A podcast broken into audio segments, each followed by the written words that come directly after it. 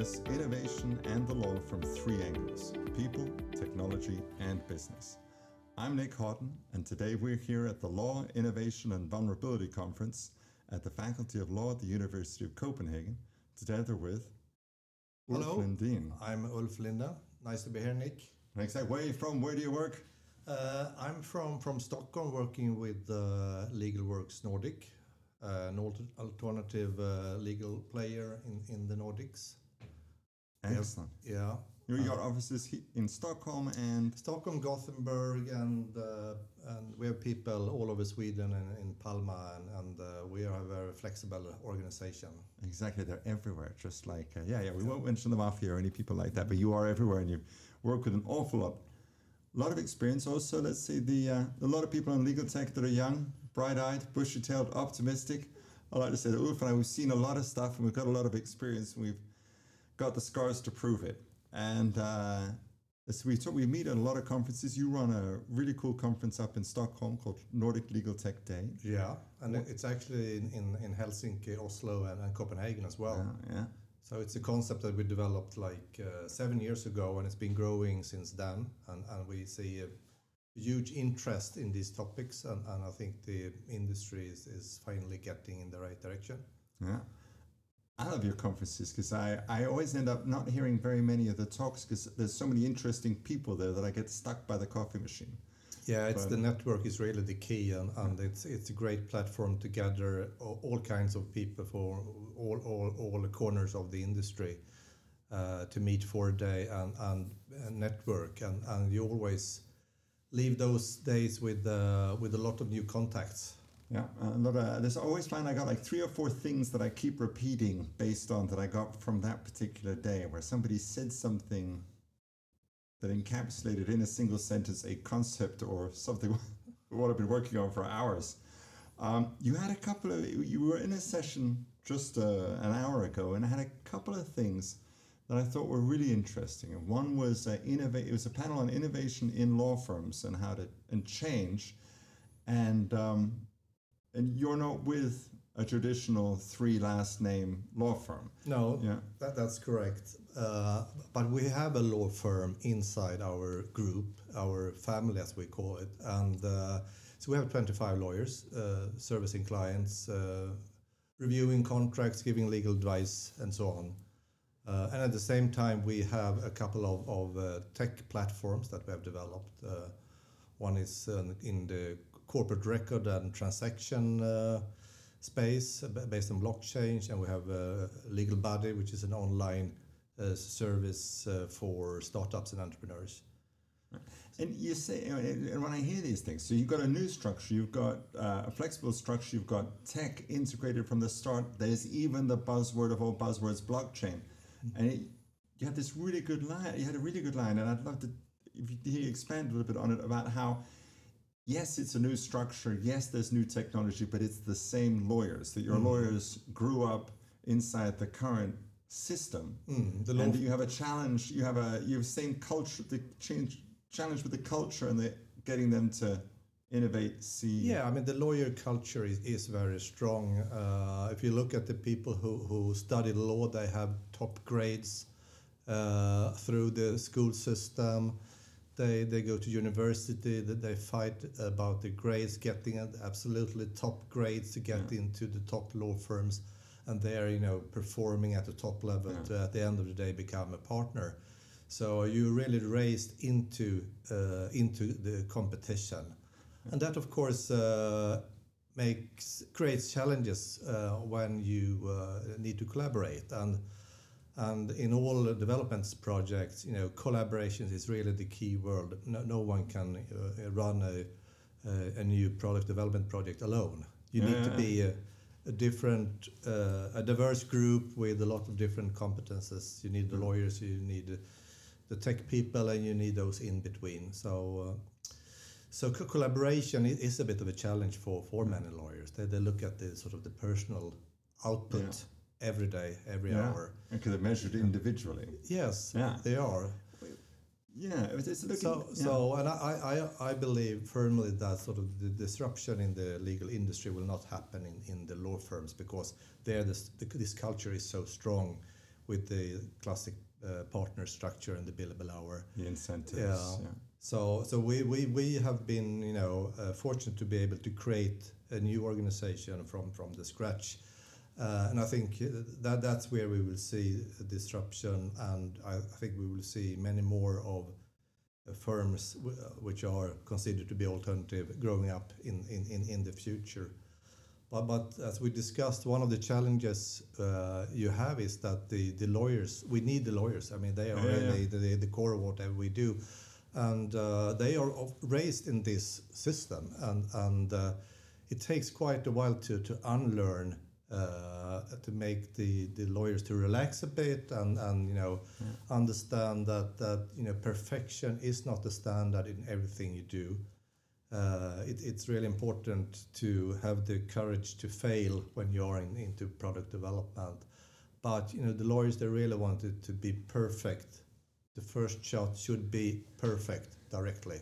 Yeah, this is. Uh, I definitely understand the challenge, you know, because when you talk to a lawyer, they they don't do law. They don't. I don't work as a lawyer. I am a lawyer. So I mean, this is a is an identity piece of them. Uh, and when it comes to perfection, sometimes I, I kind of wonder.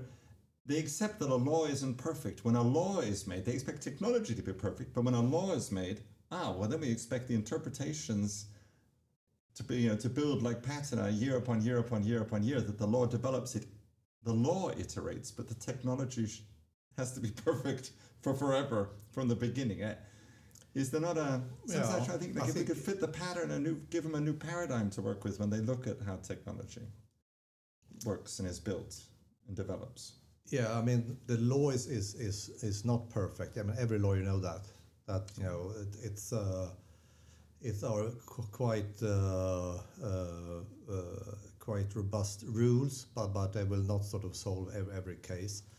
But I think it's it's different with with uh, when the lawyers look at themselves. They want to be uh, correct. They need they should have Yeah. the right answer. They they are paid to deliver the right answer. So it, it's very very deep into the the role of, of being a lawyer. As you, and as you say, you do, you don't work as a lawyer. You are a lawyer, Yeah. like you are a doctor. It's, it's Yeah, a very strong uh, uh, culture in, in the in the profession. I mean, it is exactly Yeah. what the four old prof- what the law, medicine, the church, and the the military that it is something you are as opposed to something you do. Mm-hmm. we, we talk about roles and sometimes um, wait, perhaps it is is it perhaps then maybe unrealistic to expect the lawyers to be perfect at this task I, I work a lot with innovation and with startups and we talk about three separate roles that there's the hipster the hacker and the hustler which is sort of perhaps part of the three pop words for describing sort of somebody that understands the user somebody that understands how the business and somebody that understands how to build it and uh, is there maybe it's just a separate role. We talk about developers and and, and uh, lawyers not understanding each other, and should we not perhaps stick a third person into the mix? Exactly. So, so I think that is what we've seen from our projects, where we have sort of a strong uh, middle person who, could translate the ideas of the lawyers uh, and to present something that the coders actually can code. That is when we have a good uh, good success, and and that role is not that easy because you need to understand the law and and the, also the user uh, experience and the business and you also need to have the same language as the coders and know how to present uh, the specifications for the, the coders. So I think that is really the the the, the future of a profession of the future, to be that uh, the, the middle person who can translate the, the requirements from the lawyers and make specifications for the for the, the coders. And I don't think that we should have lawyers that can code. Is that is Yeah, not yeah, yeah. really. You know, you want good lawyers, uh, but but uh, and you need good coders. Yeah, yeah, And you shouldn't do the same. exactly. But the bo- do the both things. well, you Uh, got to respect both in professions. I Yeah. mean, it's exactly. We don't expect the coders to be able to write Yeah. laws. so I don't know. I mean, you have a lot of startup experience. You know, what Yeah. what what does that middle person in in, in a non-legal tech startup? You know, what what who is that? But the funny thing is, is sort of the different skills. So we were talking earlier with, uh, with common friend and colleague An- Andrea Lindblom, and she uh, she purposely on purpose did not use the word soft skills because as anybody who's ever had to fire somebody knows there's nothing soft about the process of firing another human being from their job you know, let alone if it's in a business like ours where you are what you do. Um, i think it's, uh, it, it, these the personal skills are extremely important and it, it's a very case by case often industry by industry thing I mean, you've built a couple of these products uh, in your, your blockchain tool, the, the platforms. I think if you, do you have any examples of, of somebody that's made a, a difference? I mean, something I'm seeing with some firms we talked about earlier today a, a couple of times is um, is I see some of the legal texts that are coming more from let's say from a digital first e-commerce perhaps background, stronger on the coders. They're choosing to focus on digital first companies, so they're almost picking their customers. Mm-hmm. Yeah? But I think in, in this space where you instead of avoiding the problem by av- almost avoiding the lawyers, yeah. Or, but if you've got these two cultures, you've got these two products. Do you have some examples of issues you've solved that that person has solved for you? I, I can, uh, from my experience, I, I, I, think of two two uh, two projects. Uh, and in, in one of these cases, we had a, a project leader on the technical side who was really interested in the legal stuff. Yeah, yeah, uh, yeah. and he he actually uh, had uh, did a great job in in in, in converting the, the, the lawyers' ifs and buts into something that became codable. He, he uh, code is binary; it's yes or it's yes, no. and yeah. he he created a, very simple table describing all these uh, I mean, if you're lawyers, you and follow and, and you should apply the law. You have the, the sort of the ground rule, and then you have the exception from the rule, and you have the exception from the exception, yeah. and you know it became it became becomes really complex to describe yeah. how this legislation actually works because you have all these references, different exemptions. But uh, this guy, he actually translated that into a, a very smart table and from that we could you know put it into the hands of the coders. So there we had a, a tech guy who was moving into the sort of the legal space and really yeah. try to understand the law, and it yeah. worked out perfectly. Uh, and the other situation I'm thinking of is is is, uh, is our current uh, CEO of, of, Legal Buddy, who is a lawyer by training, but uh, he has spent about 10 years in uh, project managing uh, legal IT projects. Right. okay. And, and he also have that sort of middle person role, which is so important for, for, for those projects. I mean, the people you're working with often, I'm thinking also your lawyers have to, you know, you need some lawyers that are open to technology, and you need coders that are open to working with. And oftentimes, I think that it's a bit of a. They, I think they often have a lot more similarity with each other than you know, the, uh, the coders want code to be nice, clean, small, tight. They're forever saying that it's not ready. It's never perfect. And there's always little bits they want to polish on it. They want to make it perfect. And um, the but I think perhaps you know older, more experienced coders who have who have been forced to accept imperfect code and keep it running might yeah, I think I think there is a good there, match. I, I think yeah, I know what you're saying, uh, um, and we have, for example, lawyers who who think they are more or less artists.